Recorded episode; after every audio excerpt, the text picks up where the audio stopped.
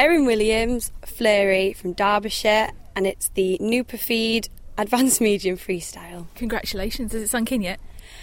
Not quite, no. Maybe when I get home tonight. so, talk me through your preparation coming here and the journey to get here, and then um, how the test actually went. Well, the preparation was a bit funny because we've only just got back from Holland on Monday, so not a massive turnaround to now. So, they've had a few days off and then a couple of days training and then down. And yeah, it took about three hours to get down, so nice journey for the horses. And then, yeah, the test, I was, I was really happy with it. I mean, we've been working on like changing parts of the floor plan to make it a bit harder. So that was a that was a new one, first run through of changing bits. So I was happy with how that went, but made a few mistakes, a couple of changes messed up, and walk pirouette stuck. But um, yeah, I, I was really happy. She was a good girl, and yeah. Good. How was it in the arena? Because is this your first time here? Yes yeah, it was quite hot in the arena. I mean, there's a lot going on, so I was very proud of her for just keeping focused and yeah, no spooks or anything, yeah. which was good. Because you've had experience elsewhere uh, with uh, tell me about you've got a couple of horses haven't you yes. now but you've obviously not experienced here but you've got quite a lot of experience around the world like you say you just yeah. come back from Holland so how does how does it all compare and how do you kind of fit everything in and your different competitions well I've been to four pony Europeans now so I'd like to think I was quite uh, well schooled in that, but honestly, the atmosphere here is a lot bigger than it's been at any of the Europeans. So, yeah, it, was, it I hadn't realised how big it would be until I got in the arena, so that was a bit of a surprise. But um, yeah, really nice. And going to all the competitions, it's good. We make sure we um, fit it in, good distances apart, and go to the ones we need to. So. You look like you've got a good support network surrounding you. yes, I have a fantastic team. Both my parents are wonderful. My dad great at driving. Oh. My mum organises everything. She's fantastic. That's what mums are for. Oh yeah, she's fabulous. and then we have. Got my horse. Oh, and she lent me her horse, which is nice. That's my second horse, Lola, so who I rode yesterday.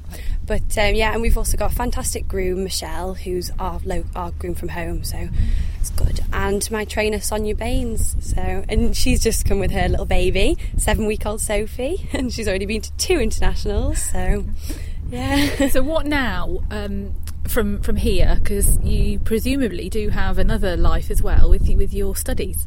Yes, I've got GCSEs when I go back to school in a couple of weeks, so that'll be a bit busy. But uh, no, it's fine. And then we're going to Saumur, and hopefully, fingers crossed, onto the Europeans afterwards. But we'll see how Saumur goes. how did you How did you come together with um, with Fleury as well? Well, with Fleury, we bought her from the people we got both my ponies from, Danny and Dynasty. And we didn't actually try her before we bought her, but we trusted them so well. And they said they had a good junior horse for sale. And we needed a junior horse. We wanted to get into it a couple of years early to make sure I knew how to, you know, how to do it and stuff. So that was actually dropped lucky, I think.